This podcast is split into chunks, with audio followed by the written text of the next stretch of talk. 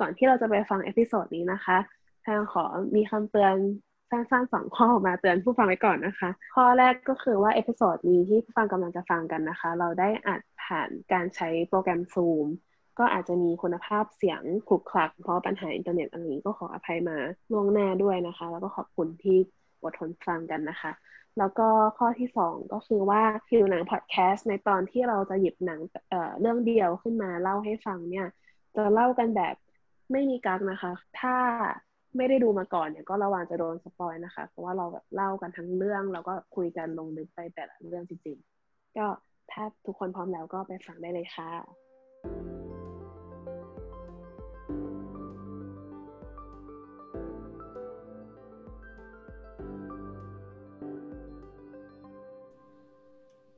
โอเค and one and two and you know what ฉันตั้งใจเอหอรือมัว่านน่าน่ารักดีอะเออเออ เปิดรายการแบบนี้ เพราะว่าในเรื่องนี้มาบ่อยมาก แล้วก็น่ารักดีเนาะแบบเป็นแบบเออวิธีเรียนรู้ เพราะว่าวันนี้หนังที่เราจะมาพูดถึงกันก็คือ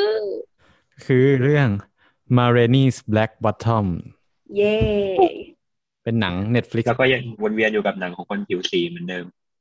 แต่คราวนี้หนังเรื่องนี้ก็คือว่าเราจะเล่าถึงชีวิต เรียกว่าเป็นช่วงหนึ่ง แต่ว่าเป็นช่วงที่สั้นมากๆก็คือเป็นแบบบ่ายวันหนึ่งนะคะ ในชีวิตของเอ่อนักร้อง เอ้ย ไม่ถูกสิแล้วอืม จะเรียกว่าอะไรดีวะ คือ m a r a n i s Black Bottom เนี่ยมันเป็นชื่อของละครเวทีนะคะ อืม แล้วก็เป็นชื่อของเพลงด้วย ซึ่งมาเรนีสในชื่อละครและชื่อเพลงเนี้ย ก็คือนักร้องที่มีตัวตนอยู่จริงนะคะ เป็นนักร้องเพลงบลูส์ในยุค 20s นะ ยุค 20 ของอเมริกา ซึ่งจริง ๆ มาเรนีสคนเนี้ยเป็นแบบ เป็นคนที่ได้ฉายาว่าเป็นราชินีของเพลงบลูส์เลยนะ แล้วก็เป็นแบบเหมือนคนที่แบบว่าเริ่มต้นคำว่าบลูส์เนี่ย เอามาใช้กับเพลงชนิดนี้แบบจำพวกนี้เป็นคนแรกๆอะ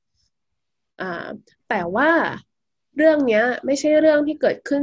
จริง ๆ ขนาดนั้นในชีวิตของมาเรนีสนะคะ เพราะว่าหลังจากที่มาเรนีสเนี่ยเขาแบบเสียชีวิตไปแล้วเนี่ย ในปี 1994 หลังจากนั้นน่ะก็ได้มีนักประพันธ์ละครเวทีชื่อดังคนหนึ่งนะคะ ก็คือออกัสวิลสัน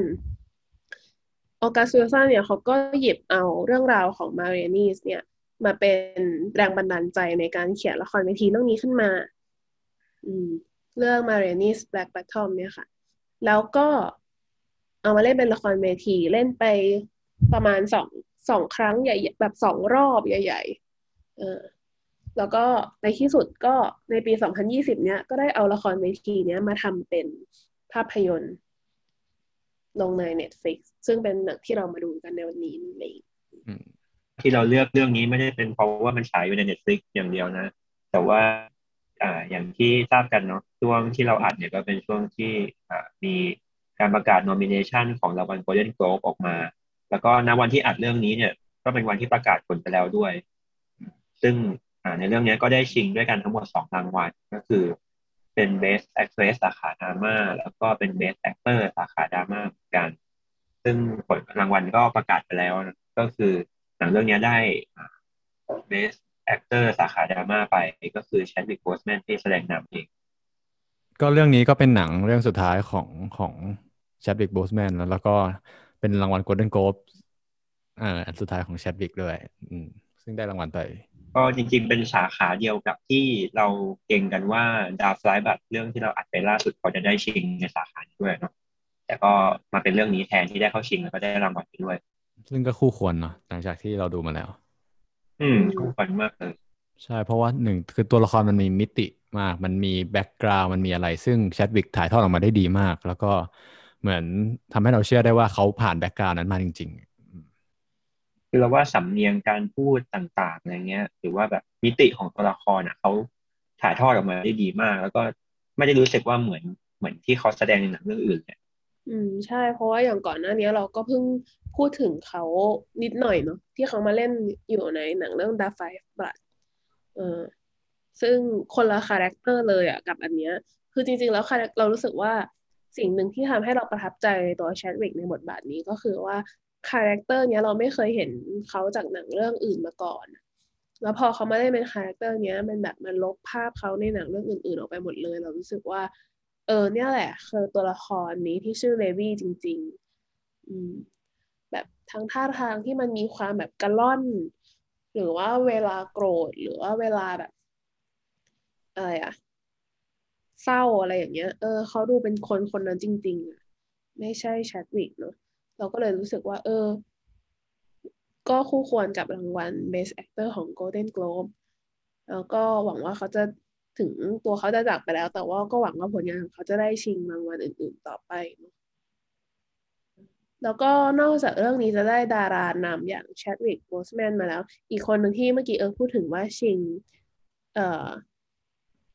ดา leading รานำหญิง ดารานำหญิง อืมก็คือเวลล่าเดวิส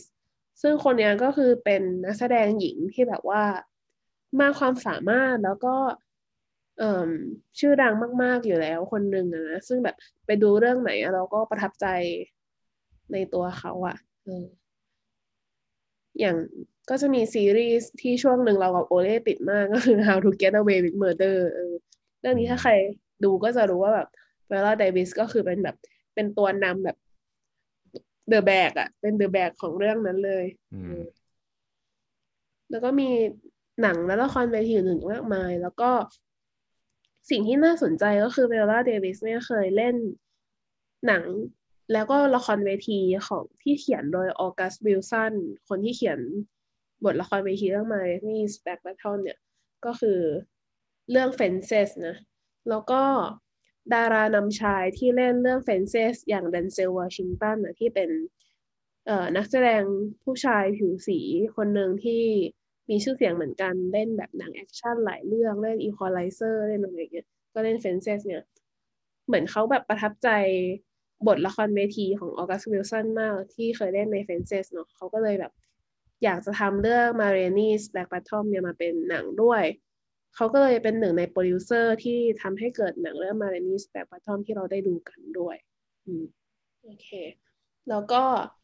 ทีนี้พอพูดถึงว่าหนังเรื่องนี้มันเป็น ทำมาจากละครเวทีเนาะคือมันเป็นบทละครเวทีมาก่อน แล้วก็เคยเล่นเป็นละครเวทีมาแล้วอะไรอย่างเงี้ยแล้วก็จะเห็นแบบกลิ่นอายความเป็นละครเวทีอะซึ่งจริง ๆ แบบการเราพูดถึงเรื่องหนังที่ดูมีความเป็นละครเวทีมา ประมาณหนึ่งเนาะในตอน Pieces of a Woman เออใครยังไม่ได้ฟังก็ไปฟังกันได้นะคะหนังก็มีใน Netflix เหมือนกัน เออคือ อย่างแรกเลยที่เราแบบรู้สึกมากๆคือตอนแรกเราไม่รู้มาก่อนว่าหนังเรื่องนี้มันทำมาจากละครเวทีเนาะแต่ว่าพอได้ดูอะแบบดูไม่นานก็รู้สึกเลยว่า อุ๊ย เหมือนดูละครเวทีเลย สิ่งหนึ่งที่เรารู้สึกว่าทำให้รู้สึกแบบนี้ก็คือว่าการใช้กล้องและการตัดต่อ ที่แบบว่า เรารู้สึกว่าหนังละครเวที หนังที่คล้ายละครเวทีหนังที่มีความมิวสิควลนิดๆอะไรเงี้ยทุกคนนึกถึงลาลาแลนหรืออะไรอย่างนี้ได้ กล้องมันจะมีความเคลื่อน มีความแบบ ไม่ค่อยตัดอะแบบจะเคลื่อนเข้าเออเคลื่อนเข้าเคลื่อนออกตามแบบ movement ของนักแสดงนักแสดงแบบ เดินไปทางไหนแบบกล้องตามหรืออะไรเงี้ยมี blocking มีอะไรชัดเจน มันคล้ายๆ กับตอนที่เราดูละครเวทีเนาะที่แบบว่าเหมือนพอเราดูด้วยตา เราไม่ได้มีการตัดต่ออะ อืมคือก็จะมองตามไปเรื่อยๆ ตามนักแสดงนักแสดงไปทางไหนมองอะไรเราก็มองตามเขาไปเรื่อยๆอะไรเงี้ย เออ ซึ่งทำให้พอเรื่องเนี้ยมันใช้การเคลื่อนกล้องแบบนั้น และการตัดต่อแบบนั้นน่ะก็จะให้ mood and tone แบบให้อารมณ์เหมือนเรากำลังดูละครหรือจริงๆ อย่างซีนในเรื่องเองถ้าลองสังเกตดูมันก็มีแค่หลักๆสองซีนเองนะคือซีนในห้องซ้อมใต้ดินกับห้องอัดที่อยู่ชั้นบน ตอนตอนดูก็ให้ความรู้สึกอย่างนั้นเหมือนกันรู้สึกว่าเออมันเหมือนแบบ ก็แค่แบบเดินขึ้นเดินขึ้นเดินลงอยู่สองห้องนั้นเอง แล้วก็ค่อนข้างลื่นไหล มีการแบบตอนตอนลงบันไดก็ยังตามไปถ่ายก็เลยรู้สึกว่ามันค่อนข้างเป็นเป็นเนื้อเดียวกันเออใช่แล้วก็แบบอีกเรื่องหนึ่งที่เรื่องนี้มันมีความคล้ายละครเวทีมากๆ คืออย่างที่เอิร์กบอกเรื่อง location มันไม่ได้มีแบบหลาย location มากเหมือนเวลาเรานึกถึงว่าถ้าเราดูละครเวทีอะมันไม่ได้แบบไปเกิดเหตุที่นู่นที่นั่นที่นี่ห้องน้ำบ้านพระเอกห้องนอน เดี๋ยวไปสวนสาธารณะ เดี๋ยวไปห้างอะไรอย่างนี้เนออกไหมมันต้องแบบมีที่ที่เกิดเหตุหลักๆอยู่ไม่กี่ที่อะไรเงี้ย แล้วก็บทของมันมันจะแบบเป็นเหตุการณ์ที่เกิดขึ้นแบบ ในแบบลองไปสังเกตละครเวทีได้เหตุการณ์มักจะเกิดขึ้นแบบหนึ่งวันอะไรเงี้ย เออ อย่างเรื่องเนี้ยก็เหมือนกัน เรื่องเนี้ยจริงๆเป็นเหตุการณ์ที่มันเกิดขึ้นแค่แบบเหมือนบ่ายวันหนึ่งด้วยซ้ำอะ เออ แค่แบบวันเดียวอะ แล้วเรารู้สึกว่าด้วยความยาวของหนังประมาณเก้าสิบสี่นาทีเนาะแล้วก็ในเนื้อเรื่องเองอะเวลามันไม่ได้แบบ มันไม่ได้เรารู้สึกว่ามันไม่ได้ยาวนานหลายชั่วโมงมากเลยอะแต่สำหรับเรามันอาจจะแบบ เออสักแบบสองสามชั่วโมงอะไรอย่างงี้ด้วยซ้ำอะเออ เวลาในหนังทำให้เรารู้สึกว่าเวลาของเรื่องเวลาของหนังกับเวลาของคนดูอะ มันเดินไปด้วยจังหวะที่มันใกล้ใกล้เคียงกันมากๆอะทำให้เรารู้สึกว่า เออ มันแบบมันทำให้คนดูรู้สึกถึงเวลา รู้สึกถึงความต่อเนื่องอะรู้สึกว่าเราแบบ เราอยู่ร่วมสถานการณ์ตรงนั้นอะเออ ได้ให้อารมณ์อีกแบบหนึ่งเนาะซึ่งแบบต่างจากหนังเรื่องอื่น ๆ ที่แบบว่าเออบางหนังบางเรื่องก็คือตัดแบบกระโดดข้ามไปข้ามมาแล้วแบบข้ามไปเป็นปีอะไรอย่างเงี้ยเออเราก็ต้องตามเวลาของหนังแต่ว่า พออันนี้มันแบบเวลามันมีความเดินไปพร้อม ๆ กันอะเรารู้สึกว่าเออมันให้ความรู้สึกอีกแบบหนึ่งอะอธิบายยากเหมือนกันแบบเออ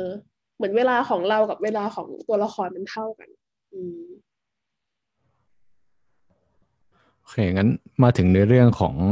ของหนังเรื่องนี้เลยอย่างที่แพงบอกเลยว่า เนื้อเรื่องมันเหตุการณ์เกิดไม่มีอะไรซับซ้อนมาก อันเนื้อเรื่องคร่าวๆก็คือว่ามัน เกิดขึ้นในวันที่มีการอัดเสียงเนาะของของมาเรนี่ก็มีมาเรนี่ที่เป็นนักร้องหลักใช่ไหมแล้วก็มีแบรนด์ของของมาเรนี่เอง ก็มีตัวละครอยู่ที่เป็นที่เป็นสมาชิกวงหลักๆอยู่สี่คนก็คือ เป็นของเป็นโทลีโดคัตเลอร์สโลว์แดรกแล้วก็ตัวเอกที่ที่ที่เด่นขึ้นออกมาก็คือเลวี่กรีน ซึ่งเลวี่กรีนนี่ก็คือแชดวิกโบสแมนนั่นเอง โดยที่เรื่องคร่าวๆ ไปแบบเร็วๆก็คือ ตัวละครสี่คนเนี้ย ที่เป็นที่เป็นที่เป็นนักดนตรีของของวงก็มาถึงก่อนมาเรนี่ใช่ไหมมาเรนี่มาสาย เขาก็ลงมาข้างล่างไปห้องข้างล่างเป็นห้องซ้อม แล้วเขาแล้วผู้จัดการอะไรเนี่ยเขาก็ให้ซ้อมซ้อมเพลงไปแล้วระหว่างนั้นก็รอมาเรนี่ เรื่อง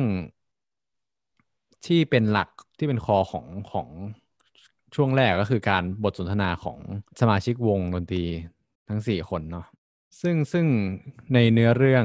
ที่เขาคุยกันก็ส่วนมากก็จะเป็นที่ที่เราจับใจความได้นะ ทั้งทั้งหมายถึงทั้งเรื่องเลย มันจะมี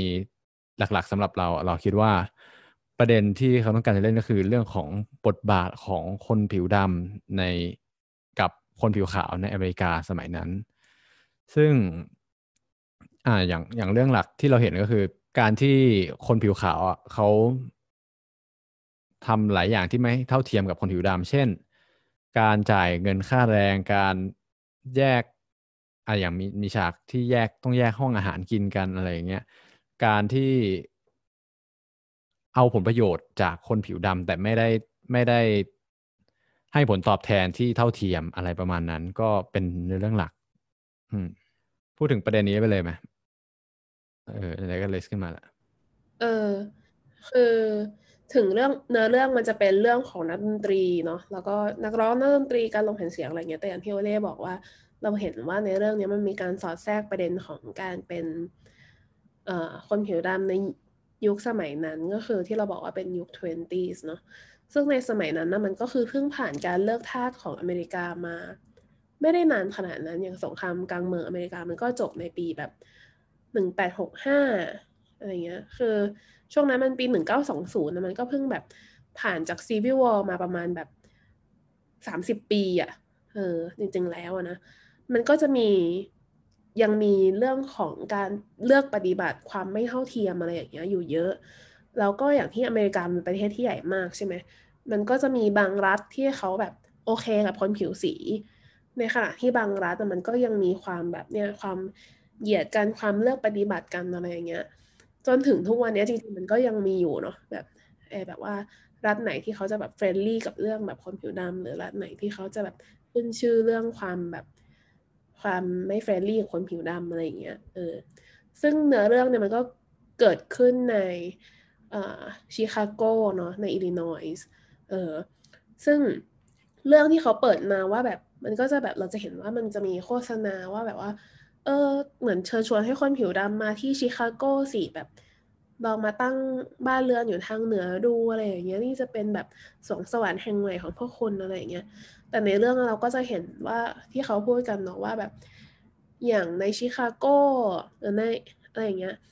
คือมาเรนีสถึงจะเป็นคนดังแค่ไหนในหมู่คนดำหรือว่าแบบคนขาวบางกลุ่มอะไรเงี้ย แต่พอมาถึงเมืองที่แบบว่ามีแต่คนขาวหรือเมืองที่เขาแบบไม่ได้เป็นที่รู้จักขนาดนั้นน่ะเขาก็เป็นแค่ผู้หญิงผิวดำคนหนึ่งอะที่จะถูกปฏิบัติด้วยไม่ดีอะอืม แล้วก็ เออคือคือในเรื่องเนี้ยเนื่องจากมันแบบตั้งอยู่ในแบบในบริบทแบบนั้นเนาะมันก็จะพูดถึงนี่แหละ ความเลือกปฏิบัติความเหลื่อมล้ำอะ่ะแต่ถามว่าเอ้าในเมื่อเรื่องเราแบบความเหลื่อมล้ำในสมัยทเวนตี้มันก็ไม่เหมือนความเหลื่อมล้ำในสมัย 2021 ตอนนี้แล้วหรือเปล่าอะไรอย่างเงี้ยแล้วเรื่องนี้มันมีคุณค่าอะไรควรให้ดูอะไรเงี้ยสำหรับเราอะเรารู้สึกว่า โอเค บริบทของความเหลื่อมล้ำในสมัยนั้นกับสมัยนี้ไม่เหมือนกันก็จริง แต่เรารู้สึกว่าตัว character ที่มันอยู่ในความเหลื่อมล้ำเหล่านั้นนะ อันนี้ต่างหากเป็นสิ่งที่น่าสนใจ แล้วก็ character หรือมนุษย์เหล่านี้มันยังมีอยู่ในทุกยุคทุกสมัยเนาะที่เราจะแบบได้เห็นว่าเออในบริบทของความเหลื่อมล้ำเนี่ยโค้ดหลาย ๆ คนเนี่ยมันแบบมีการตอบสนอง หรือมีเขาเรียกว่าอะไรอะมีการใช้ชีวิตอยู่กับความเหลื่อมล้ำเนี้ยยังไง อืม อย่างเรื่องนี้เรารู้สึกว่ามันแบบแบ่งได้แบบแบ่งคนออกได้เป็นสองคัตเกอรี่ใหญ่ ๆ เนาะคนดำหมายถึงคนดำอะนะะคนขาวว่าส่วนหนึ่งก็คือว่า อย่างที่โอเล่ก็เกิดไปแล้วว่า มันเป็นยุคสมัยที่คนขาวเขาแบบว่า ก็เอาประโยชน์จากคนดำอะเนาะแบบ พวกนักดนตรีก็คือได้แบบค่าตัวคนละยี่สิบห้าเหรียญอะไรอย่างเงี้ยซึ่งแบบน้อยมากอะไรเงี้ยเออแล้วก็ แต่คนดำที่เราสังเกตเห็นได้เนี่ยมันคือแบบ ในเรื่องนี้มันก็จะแบ่งเป็นสองกลุ่มหลักๆ อืม กลุ่มแรกก็คือว่าเรารู้สึกว่าเป็นแบบ คนในวงดนตรีคนอื่น ๆ นอกจากเลวี่เนาะเออ ซึ่งคนดำเหล่านี้เขาก็จะเป็นคนที่แบบเขาเรียกว่าอะไรอะค่อนข้างแบบว่า pragmatic คือฝรั่งแบบเราไปอ่านรีวิวมาฝรั่งใช้คำว่า pragmatic เนาะแบบว่า คือเรียกว่าอยู่กับความจริงอะเป็นพวกแบบว่า อยู่กับความจริงอยู่กับความเป็นไปได้อะไรอย่างเงี้ย ซึ่งใช้คำว่าจำนนนะเอออยู่ในขนบอะอะไรอย่างเงี้ย เราก็จะเห็นได้จากอย่างเรื่องเล็ก ๆ เลยก็คือว่า อ่าเรื่องแบบตอนแรกที่เถียงกับเลวีเรื่องดนตรีอะไรอย่างเงี้ยเลวีเขาจะมีแบบเขาจะ arrange เขาจะเรียบเรียงดนตรีใหม่ของเขาเองอะไรอย่างเงี้ย แต่ว่าคนเหล่านี้ก็รู้สึกว่า เฮ้ยเราก็แบบสุดท้ายไม่ได้ใช้เว้ยสุดท้ายแบบ เราก็ต้องเล่นตามที่มาอยากให้เล่นอยู่ดีอะไรอย่างเงี้ยก็แบบว่าจะทำไปทำไมอะไรอย่างเงี้ยหรือรวมถึงการที่เขามีทัศนคติอย่างนี้ต่อ ต่อเรื่องของการกดขี่คนผิวสี คนผิวดำด้วยเองก็เหมือนกันนะเนาะคือแบบเราจะเห็นว่าหลายต่อหลายครั้งที่คนเหล่านี้เขาแบบพูดถึงแบบการกดขี่ของคนผิวขาวเขาเล่าเรื่องนู้นเรื่องนี้อะไรอย่างเงี้ยแต่มันเป็นสายตาอย่างรู้สึกว่าแบบ คือเขาหดหูไหมเขาไม่ชอบไหมคือก็ใช่แต่ว่าเขาแบบรู้สึกว่าแบบ มันไม่มีประโยชน์หรือมันแบบเขาไม่ได้เห็นว่ามันจะดีขึ้นกว่านี้ได้อะเออ ซึ่งเรารู้สึกว่ามันเป็นแบบเป็นหล่มความคิดเหมือนกันนะหมายถึง เรียกว่าอะไรอะเหมือนเหรียญมันก็มีสองด้านอะเนาะคือเรารู้สึกว่าคนที่คิดแบบนี้ข้อดีอย่างหนึ่งก็คือว่าเขาจะแบบโอเค เขาจะไม่ผิดหวัง แล้วเขาจะไม่เพ้อเจ้อเกินความเป็นจริง เขาจะอยู่กับสิ่งที่แบบคาดเดาได้อะไรอย่างเงี้ยแต่ว่านั่นแหละ มันก็อาจจะแบบมีข้อเสียอยู่บ้างก็คือว่า เขาจะรู้สึกว่าอะไรที่มันไม่ดีอะ มันไม่มีทางที่มันจะดีขึ้น จะเปลี่ยนแปลงให้มันดีขึ้นกว่านี้ได้ แล้วเขาก็จะแบบยอมอยู่อย่างนั้นต่อไปเรื่อยๆ แล้วเขารู้สึกว่าวิธีนั้นเป็นวิธีที่มันแบบเรียกว่าอะไรอะอยู่กับความเป็นจริงมากกว่าอะไรเงี้ย เออ แต่เราจะเห็นนะว่าหลาย ๆ ครั้งที่การเปลี่ยนแปลงมันมาแบบ แล้วทำให้ชีวิตคนเรามันดีขึ้นอะไรเงี้ย ก็อาจจะเป็นเพราะว่าความคิดที่มันแหกออกไปจากไอ้สิ่งเหล่านี้แหละ ความคิดที่เรารู้สึกว่า เออ สิ่งที่เป็นอยู่มันดีขึ้นกว่านี้ได้นะอะไรเงี้ยเรารู้สึกว่าเออความคิดเหล่านี้มันอาจจะแบบ มันก็มีประโยชน์ของมันนะ เออ ซึ่งซึ่งเรารู้สึกว่า คนที่เป็นขบฏอะ คนที่เป็นหัวขบฏอีกฝั่งหนึ่งของเรื่องเนี้ยนะก็จะมีเห็นชัดๆสองคนก็คือเลวีสกับมาเรนีสอืมแต่ว่าสองคนนี้ก็มีแตกต่างกันในรายละเอียดอีก เออ แต่เราจะเห็นว่าไอ้สองคนนี้มันเป็นคนดำที่ ที่ไม่ยอมจำนนอะเออ ซึ่งซึ่งมีรายละเอียดต่างกันเดี๋ยว เออพูดถึงความแบบความต่างของ character สองคนนี้กับคนดำที่เราเคยเห็นไหมเหมือนจริงๆ ตอนแรกว่าจะถามแพรด้วยนะว่าตกลงแล้วมาเรนี่เนี่ยเขาจัดอยู่ใน category ไหน แต่ว่าอันนี้น่าสนใจ แต่โดยปกติแล้วเนี่ย คนดำประเภทที่สองที่เขาเป็นคนที่ไม่ยอมจำนนเเราจะเคยดูดักหนังเรื่องก่อนๆอย่างเช่น Twelve Years a Slave หรือว่า The Green Book อะไรเงี้ยเขาจะเป็นคนดำที่มีอุดมการณ์แล้วก็อยากที่จะพาเพื่อนคนดำด้วยกันเนี่ย ให้หลุดพ้นจากไอ้สติ๊กมาอันนี้เนาะแต่ว่าละครของเลวี่เองทั้งที่เขาก็เป็นคนที่ไม่ยอมจำนนนะแต่ดูเหมือนว่าไอ้สิ่งที่เขาทำอะ ดูจะเป็นการทำเพื่อตัวเองซะมากกว่า เราจะเห็นว่า เขาเดินเข้ามาในห้องซอฟเนี่ย พูดจาแบบเหยียดหยามทุกคนเลยว่า ฉันอยู่วงนี้ไม่นานหรอกเดี๋ยวฉันก็จะไปแบบสร้างวงดนตรีของตัวเองแล้วก็จะออกเทปออกแผ่นเสียงและเออ แบบที่แห่งนี้มันไม่ได้มีค่าอะไร คือในฐานะ ถ้ามองในฝั่งคนดาวที่เขาเป็นแบ็กมาติกแล้วว่ามันก็ค่อนข้างโดนเหยียดนะอืม คือ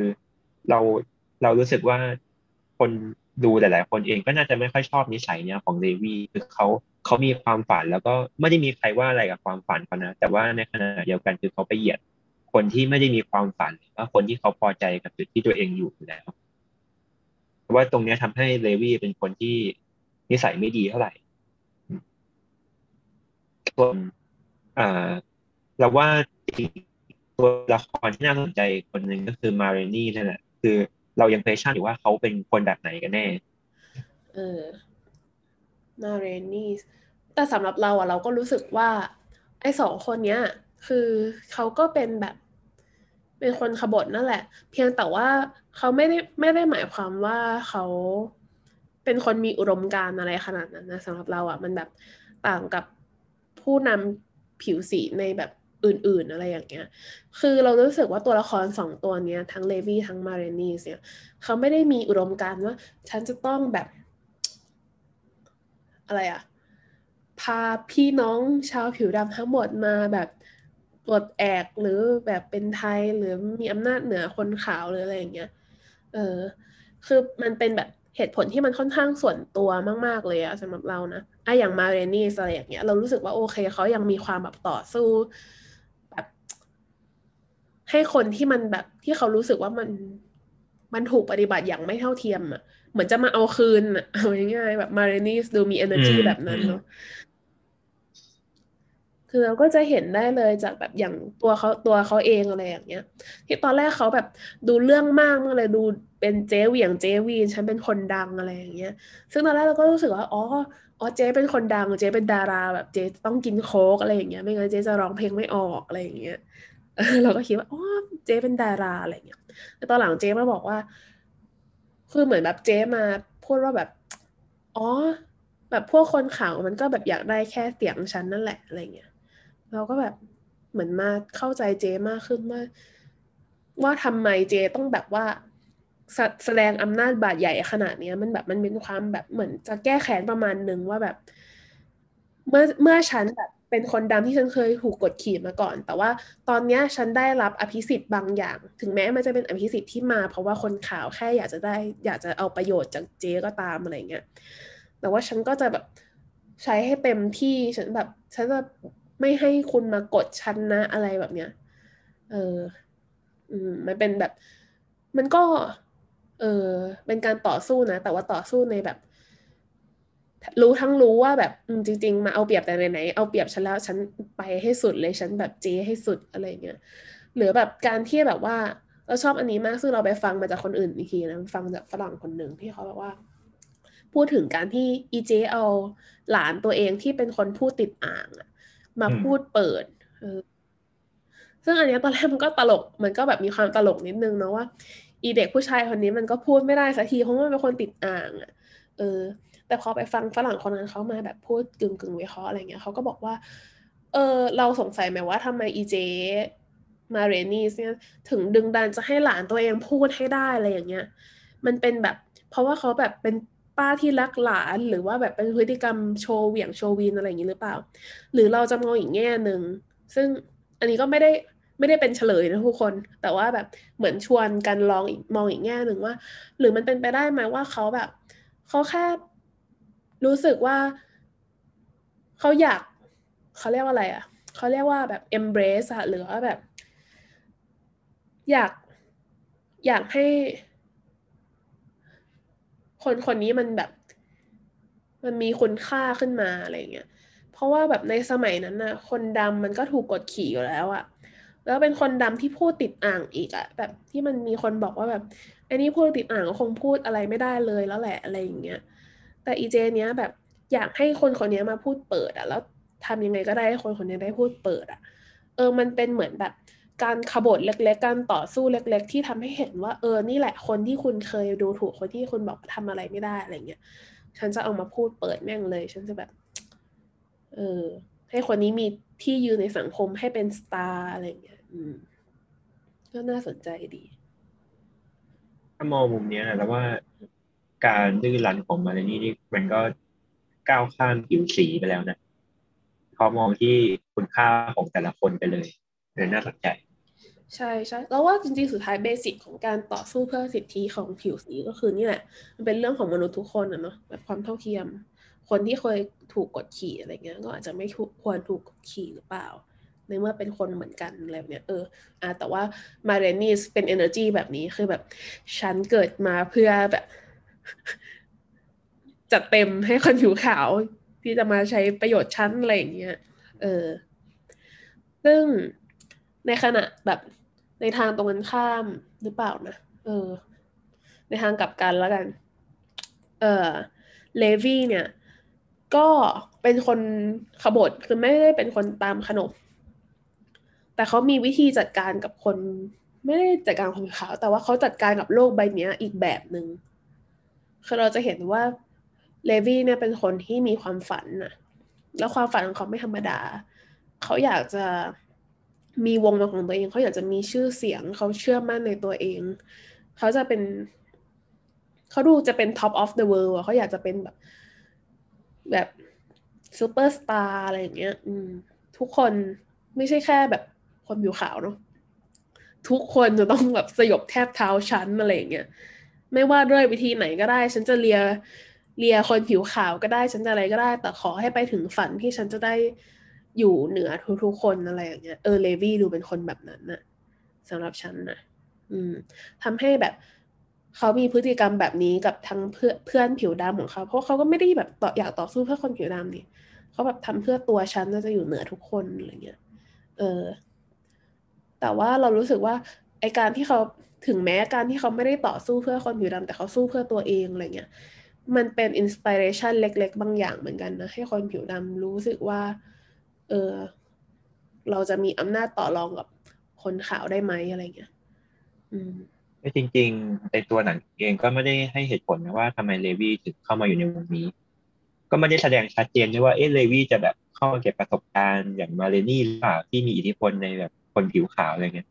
เออแต่เราว่า มันก็ตลกตรงที่ อืม เราคิดว่าเขาก็จะคงได้เรียนรู้อะไรจากมาเรนี่แหละแบบการมีอิทธิพลในคนขาวอะไรเงี้ยมันก็คงเป็น inspiration ให้เขาส่วนหนึ่งแต่มันตลกตรงที่จริงๆแล้วมาเรนี่ก็รู้ดีว่าอิทธิพลของคนขาวมัน มันเป็นสิ่งที่เขาทำไปเพื่อระบายอารมณ์นั้นนะแล้วมันไม่ใช่สิ่งที่เขามีอิทธิพลเหนือคนขาวจริง ๆอย่างที่มาเรนี่เขาบอกเขามันจะเป็นฉากที่มาเรนี่เขาคุยกับคัตเลอร์นะว่า สาเหตุที่เขาแบบ ทำตัวเป็นแบบเจ้าแม่เพลงบลูส์เรื่องมากเนี่ย เพราะว่าอย่างนั้นมันก็เป็นช่วงเวลาหนึ่งที่เขาจะได้แบบระบายอารมณ์กับคนขาวก่อนที่คนขาวหลังจากที่คนขาวได้ประโยชน์จากนั้นสิ่งนั้นไปแล้วก็คือเสียงมาเรนี่ หลังจากนั้นมันก็ไม่มีค่าอะไรแล้วเขาก็ไม่เห็นค่าของมาเรนี่แล้ว เราเลยคิดว่าจริงๆแล้วเออเลวี่ยังมองไม่เห็นตรงนั้น อืมคือเขามองว่า เขามองว่าถ้าเขาไปถึงจุดนั้นได้แล้วเนี่ย อิทธิพลของเขาว่ามันจะอยู่เหนือคนขาวตลอดไป แต่ว่ามาเรนี่เนี่ยมองขาดไปแล้วว่า จริงๆแล้วมันก็เป็นแค่เรื่องชั่วคราว อืมคือเราว่าเลวี่อะเขาแบบ เอ่อที่เขามี drive อยากแบบมีแรงขับเคลื่อนที่อยากจะเป็นแบบอย่างอยู่เหนือทุกคนอยากแบบว่าอะไรเงี้ย แบบจะไม่ยอมจำนวนต่อใครอะไรเงี้ยเพราะเขามีแผลในแบบเรียกว่าอะไรอะ ความทรงจำอันเป็นแผลเป็นในอดีตของเขาอะเนาะที่เขาเคยถูกคนผิวขาวเข้ามาแบบทำร้ายครอบครัวของเขาแบบรุนแรงมาก ๆอะไรอย่างเงี้ยทำให้เขาแบบว่าเออมีความแบบเครียดแค้นคือแทนที่ว่าการกระทำนั้นมันจะทำให้เขาแบบหวาดกลัวหรือเกลียดชังเป็นพิเศษกับคนผิวขาวอะไรเงี้ยแต่มันแบบผลักเขาขึ้นมาให้เขารู้สึกว่า ไม่ฉันจะแบบว่าฉันจะไม่ยอมเป็นเหยื่อฉันเออ ฉันจะไม่ไม่ยอมเป็นเหยื่ออีกต่อไป ฉันจะเป็นแบบเป็นอีกฝั่งหนึ่งเป็นแบบเป็นผู้ชนะของโลกใบนี้อะไรอย่างเงี้ย เออ แล้วที่เออบอกเมื่อกี้ก็น่าสนใจว่า เออ เขายังไม่ได้เรียนรู้ว่าคืออย่างมาเรนี่สไม่รู้ว่าผ่านกระบวนการไหนมาแต่มาเรนี่รู้แล้วเนาะว่าแบบ รู้แล้วว่า โอเค ความฝันหวานอันเนี้ยไอการที่แบบว่าเหมือนกับได้ยืนอยู่เหนือคนผิวขาวในครั้งเนี้ย มันก็เป็นเรื่องชั่วคราว มันก็เป็นเรื่องที่เกิดจาก แค่ว่าพอเธอมีเสียงที่ไพเราะแล้วก็จะขายแผ่นเสียงได้คนก็เลยมาดีด้วยอะไรเงี้ยแต่ว่าเลวี่ซึ่งยังเป็นเด็กอะเรารู้สึกว่าเขายังอยู่กับความฝันหวานอันนั้นเนาะแต่ในช่วงเวลาที่หนังมันดำเนินไปไอ้เก้าสิบกว่านาทีเนี้ยเราได้เห็นว่าในตอนท้ายอะเลวี่เขาฝันสลายอะเออแต่ตอนแรกที่เขาฝันหวานสุดๆเลยอะ เออเราได้พบว่าเชื่อในเวลาแบบไม่กี่ชั่วโมงในบ่ายวันนั้นอะความฝันเนี้ยถูกทำลายแบบย่อยยับอะอืม แล้วพอมันเกิดทุกอย่างมันเกิดขึ้นเร็วขนาดเนี้ย มันเหมือนแบบมันหักมุมมันเป็นแบบเขาเลยรับไม่ได้อะไรเงี้ยเราก็ได้เห็นว่า เออ ไอภาวะที่เลวี่มันฝันสลายอะไรเงี้ยมันทำให้เขาแบบทำอะไรที่มันเหลือเชื่อเกิดขึ้นมากมายอะไรเงี้ย อืม อืม ความ ความฝันของความทะเยอทะยานของเลวี่อย่างหนึ่งที่ตั้งแต่ตั้งแต่เปิดเรื่องเลยก็อย่างเช่นที่เขาไปซื้อรองเท้าใหม่นะซึ่งราคาแพงมากในตอนนั้นอะเพราะว่าแบบเหมือนเขาคิดว่าเราเดาว่าเขาคิดว่าเหมือนกับ วันนี้เขาจะได้ทำอะไรหลายอย่าง เช่นเขาจะได้ขายเพลงที่แต่งมาให้มาให้กับกับทางสตูดิโออะไรเงี้ยจะได้อัดเพลง วันนี้จะได้ เหมือนจะได้ทำนั่นแหละมันมีความฝันที่แบบเขาก้าวขึ้นไปเร็วมากเขาเขาพร้อมแล้วอะเหมือนเขาออ t ติมิสติกเขามองในแง่ดีเกินไป อ่าแล้วพอใช่อย่างที่แพงบอกเลยคือ พอความฝันมันถูกกดกดกดลงมา เออเหมือนมันมันปีนขึ้นเร็วแล้วมันตกลงมาเร็วอะเออนั่นแหละ ตอนแรกตอนที่ดูครั้งแรกสุดเลย เราก็ไม่เข้าใจนะว่าเอ๊ะทำไมมันมันตอนจบมันพีคไปถึงขั้นที่แบบ ต้องแทงคนนั้นด้วยเหรออะไรเงี้ยเออแต่พอมานั่งคิดดีๆเออว่ะความฝันเขาถูกย่ำยีมาเรื่อยๆทั้งจากที่การที่ต้องออกจาก การที่โดนโดนกดจากจากคนในวงด้วยที่บอกว่าความฝันคุณจะขายเพลงมันขายไม่ได้หรอกอะไรเงี้ย แล้วก็เพลงไม่ถูกรับ แล้วก็ถูกไล่ออกจากวง แล้วก็อะไรหลาย ๆ เรื่องรวมถึง เรื่องสุดท้ายที่มันที่มันไปแบบไปทริกเกอร์ไป จุดชนวนเขาเรียกว่าอะไรไป เป็นจุดแตกหัก เออ เป็นจุดชนวนก็คือ สุดท้ายรองเท้า อะไอจุดเริ่มต้นของที่แบบความฝันที่มันต่อยอดไป คือโดนเหยียบรองเท้า นั่นแหละ มันก็เลยทำให้แบบเขาปีแตกเลยควบคุมตัวเองไม่ได้เนาะเราจะเห็นว่าแบบเออเขาเล่นแบบว่าเขาแบบเขายังเหมือนงงตัวเองเลยอะว่าแบบเอ้ยฉันทำอะไรลงไปอะไรอย่างเงี้ยซึ่งแบบโห ชัดบิกก็คือเล่นเล่นดีมาก ๆ เลยในในหลาย ๆ ซีนอะไรอย่างเงี้ยอืมอืม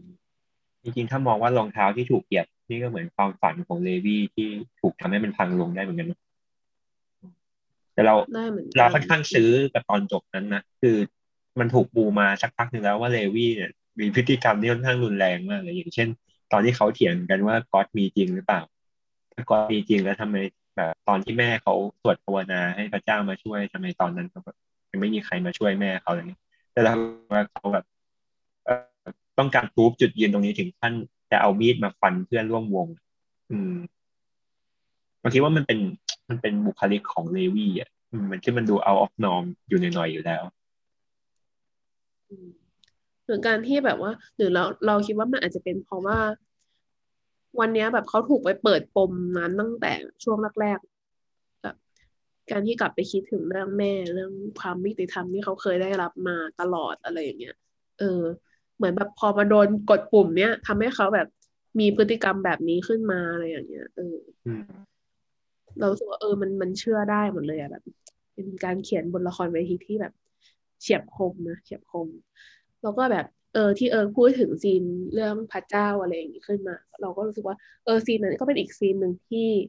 ที่ดีมากนะคือทุกคนเล่นดีมากแล้วก็ประเด็นก็ดีมาก เออก็คือว่าอย่างที่เราก่อนหน้านี้เราก็พูดถึงความแพ a เมติกหรือแบบความเป็นบุคลิกยอมจำนน หรืออยู่กับความเป็นจริงจนลืมจะแบบจนยอมจำนนไปต่อความไม่เท่าเทียมอะไรเงี้ย คือเราก็จะเห็นว่าแบบอย่างคนอื่นๆ ในวงอะไรเงี้ยหรือคัตเลอร์หรือแบบ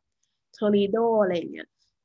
เป็นตัวแทนของคนดำที่เคร่งศาสนามากเนอะแบบ พูดถึงเรื่องพระเจ้าหรือถ้าแบบว่า อีเลวีแบบวิพากษ์วิจารณ์พระเจ้าหรือแสดงท่าทีไม่เชื่อพระเจ้าอะไรเงี้ย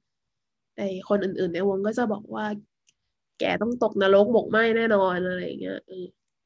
ซึ่งซึ่งคนดำ เยอะจำนวนมากมากมากมากเลยนะที่เขาแบบว่า มีความศรัทธาในศาสนาเฟสมากๆหรือศรัทธาในพระเจ้ามากอะไรเงี้ยอืม แบบเป็นที่พึ่งของเขาในยามที่เขาแบบว่าถูกกดขี่อะไรเงี้ย แต่เราก็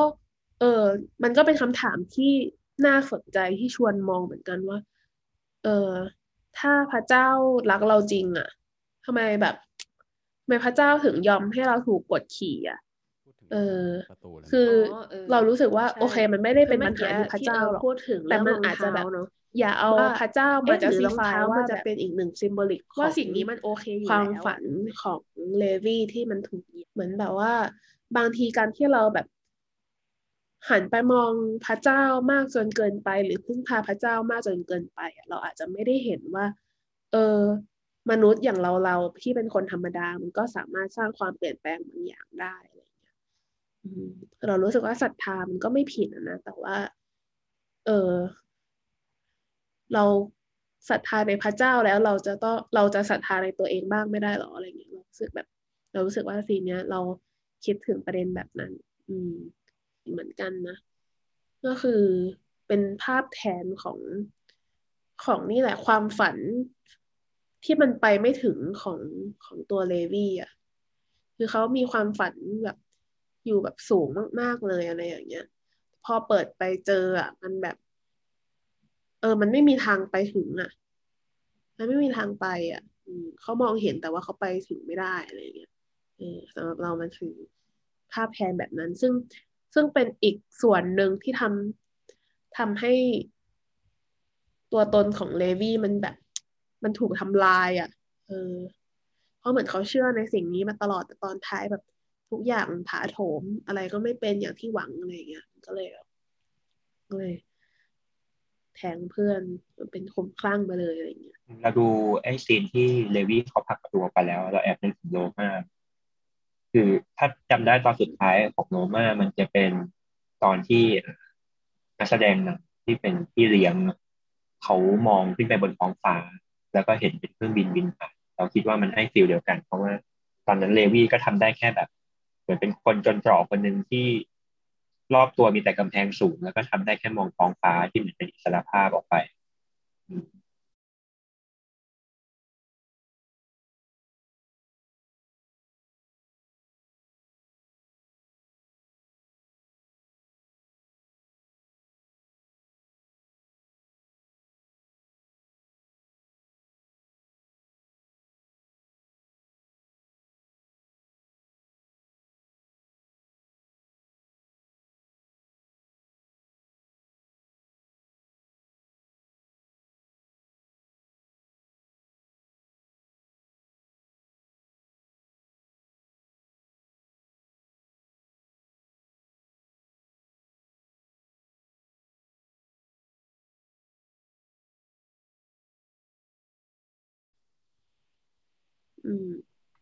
เห็นด้วยเห็นด้วย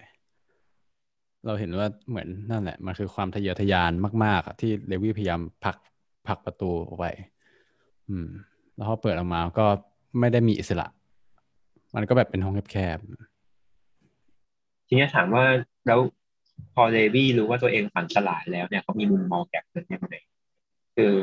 ถ้าเราถ้าเราย้อนไปดูในช่วงตอนจบเนี่ยมันจะเป็นตอนที่เลวี่เขาพยายามจะขอโปรดิวเซอร์อัดเพลงใช่ไหมเนี่ยเขาเขียนโน้ตมาแล้วนะเขาแบบพร้อมที่จะหาวงดนตรีแล้วก็มาเริ่มอัดเพลงกันเลย แต่ว่าโปรดิวเซอร์ที่สตูดิโอนั้นเขาก็ยินดีที่จะจ่ายให้แค่เพลงละห้าดอลลาร์เพื่อที่จะเอาไปให้นักดนตรีผิวขาวเล่นแล้วก็ออกอัลบั้มแทนอืมซึ่ง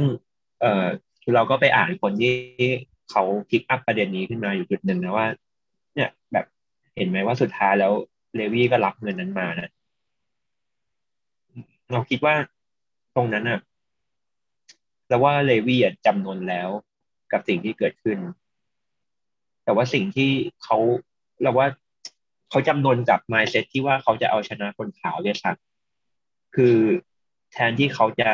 อ่อคุ้มข้างแล้วก็แบบอารวาสกับคนขาวตรงนั้นนะสุดท้ายเขาก็จำนนว่าจริงๆแล้วเราไม่สามารถทำอย่างนั้นได้กับคนขาวอะ แต่ที่แย่กว่าคือเขาเลือกที่จะมาระบายกับเพื่อนของตัวเอง ก็คือคนดำด้วยกัน เออ แต่ว่าเราอะ ไปไปฟังอีกคนหนึ่งมา ก็คือแบบเขาพูดถึงไอ้เรื่องโปรดิวเซอร์ตอนท้ายเหมือนกันเรื่องการซื้อเพลงแล้วให้ห้าเหรียญเออ ซึ่งมันเป็นเงินที่น้อยมากๆอะเนาะเพราะว่าอย่างรองเท้าคู่ที่คู่ที่เลวี่ซื้อเนี่ยสิบเอ็ดเหรียญแต่ว่าอีโปรดิวเซอร์จะให้ตังค์แค่เพลงละห้าเหรียญแล้วถามว่าแบบ เหตุผลอะไรที่ทำให้โปรดิวเซอร์บอกว่าจะซื้อแค่เพลงแล้วไม่ยอมให้เลวี่มาอัดดนตรีอะไรอย่างเงี้ย เออโปรดิวเซอร์ให้เหตุผลว่า ก็เพลงไม่ได้ไม่ได้ชอบขนาดนั้นอะเออรู้สึกอืมถามแบบเอเลวี่ก็ตื้อตื้อแล้วสุดท้ายโปรดิวเซอร์ก็บอกว่า เออ แต่ของมาเรนี่มันแบบมันจะขายได้เยอะไงแต่เพลง you ไม่ขายหรอกอะไรแบบประมาณเนี้ย เออ แต่สุดท้าย อะไรเอ่ยแบบ สุดท้ายก็เอาเพลงของเลวี่อะไปให้คนขาวร้องให้คนขาวทำอยู่ดี ก็แปลว่าจริง ๆ แล้วโปรดิวเซอร์อะไม่ได้ไม่ชอบเพลงขนาดนั้นน่ะ มันเป็นแค่ข้ออ้าง เขาแค่ไม่อยากทำงานกับคนผิวดำต่างหากนึกออกไหมคือเขาคือเขาชอบเพลงแหละ จริง ๆ แล้วแล้วเขาก็เห็นว่ามันขายได้เขาก็เลยสุดท้ายก็เลยเอาไปให้คนขาวร้อง แต่ว่า เออ แต่แค่ไม่ได้ไม่อยากทำงานกับคนผิวดำ แค่นั้นเองมันเป็นแบบมันเป็นความเหลื่อมล้ำอะแล้วก็แบบมีคนพิกอัพเขาแบบจินตนาการต่อว่า หรือว่าเลวี่อาจจะไม่ได้รับเงินนี้ด้วยซ้ำเพราะว่าหลังที่เลวี่แทงเพื่อนอะเลวี่ต้องเข้าคุกอะแล้วคือในสมัยนั้นอะคือ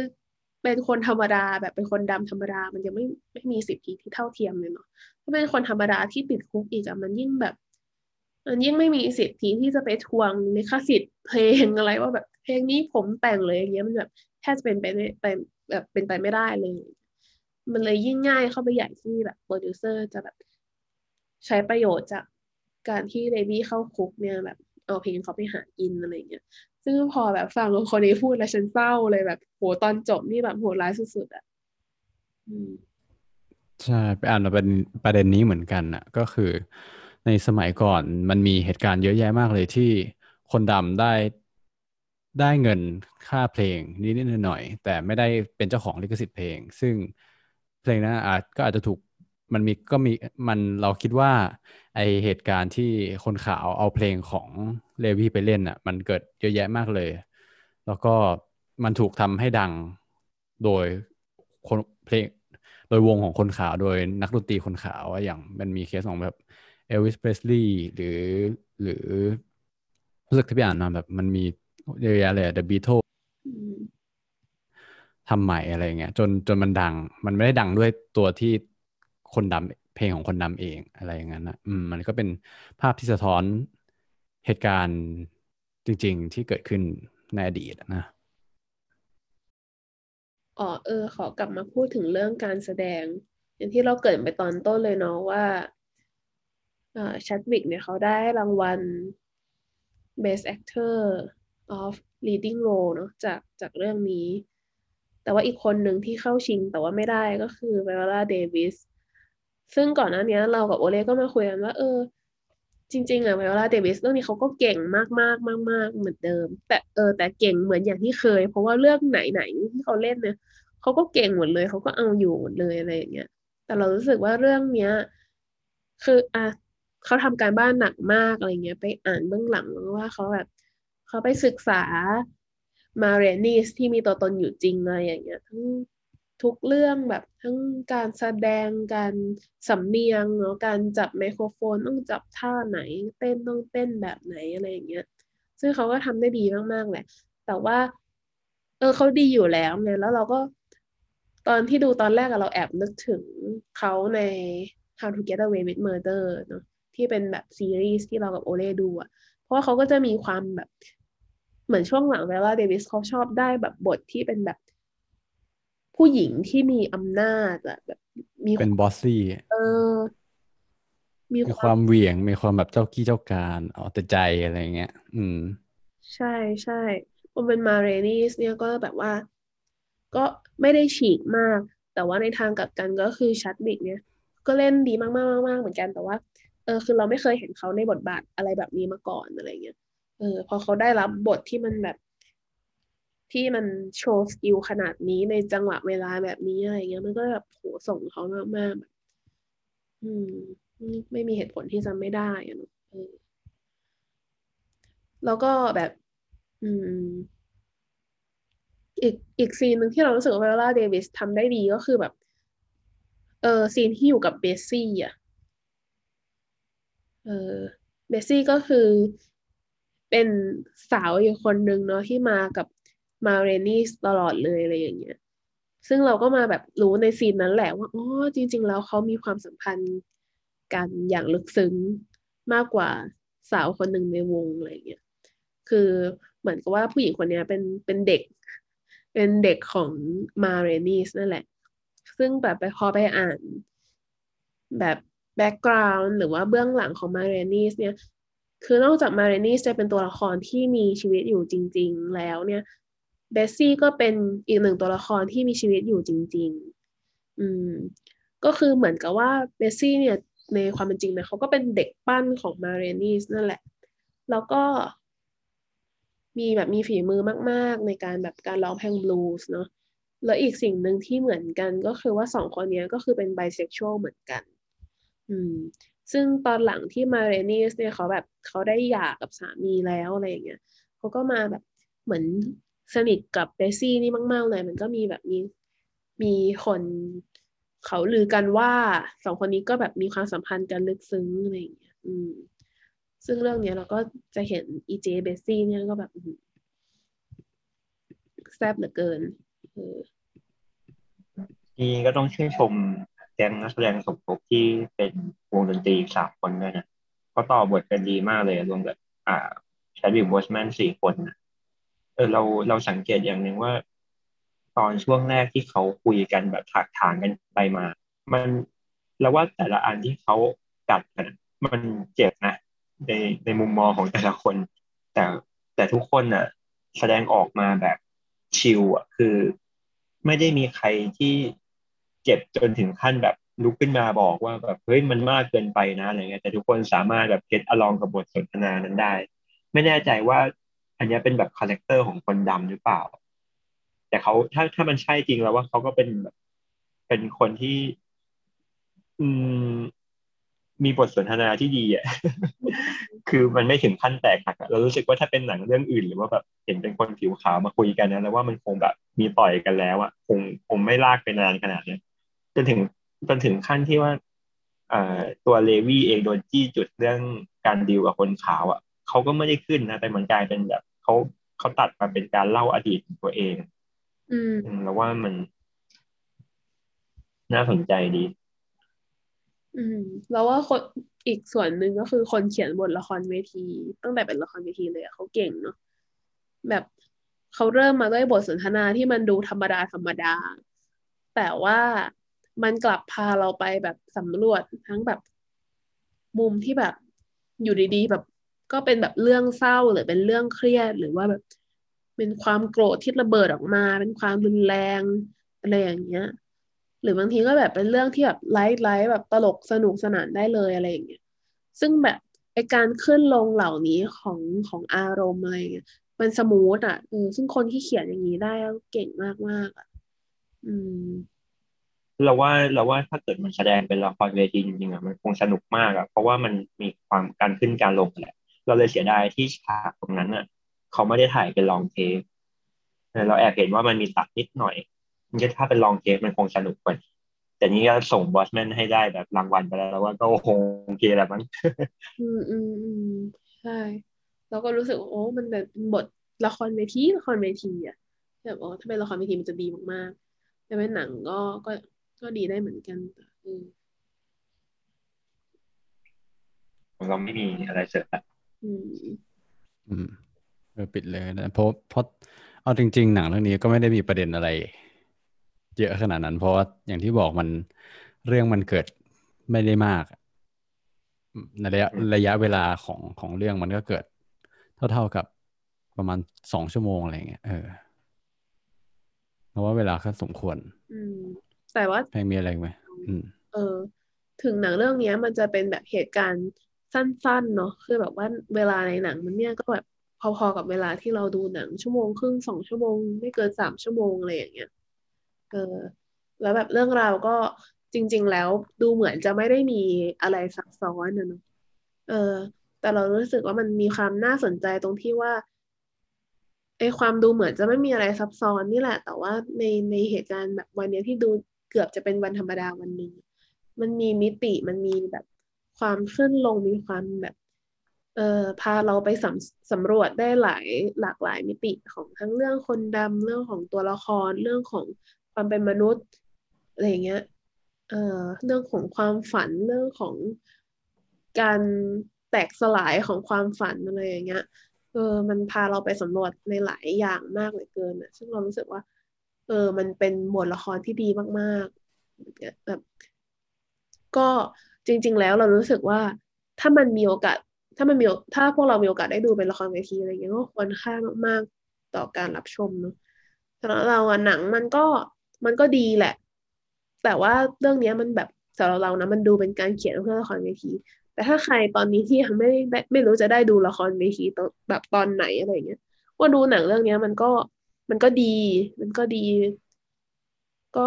ทดแทนการดูละครเวทีไปก่อน ในช่วงอย่างที่เราจะต้องห่างกันสักพัก อืม อืมอืมนะคะ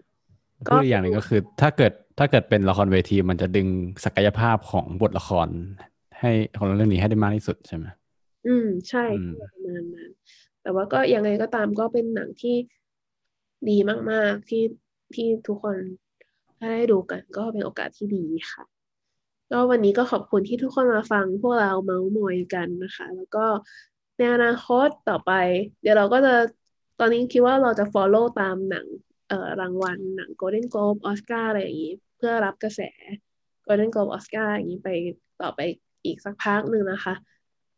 แล้วก็ใครมีเรื่องอะไรที่อยากให้พวกเราพูดถึงหรือว่าประเด็นไหนที่อย่างเรื่อง Ma Rainey's Black Bottom ที่เราแบบ ตกหล่นไปยังไม่ได้พูดถึงแต่อยากมาเมาส์มอยกันก็สามารถทักทายกันมาได้นะคะในเพจ Facebook หิวหนังพอดแคสต์หิวหนังภาษาไทยพอดแคสต์ภาษาอังกฤษค่ะ หรือว่าจะไป comment ใน YouTube ก็ได้นะ ถ้าเราลง YouTube แล้วใครฟังใน YouTube ก็ comment มาได้ครับพวกเราก็เป็นอ่านก็วันนี้ก็ขอบคุณผู้ฟังทุกคนมาก ๆ ค่ะ พวกเราไปก่อนค่ะ สวัสดีค่ะ สวัสดีครับนี่ครับ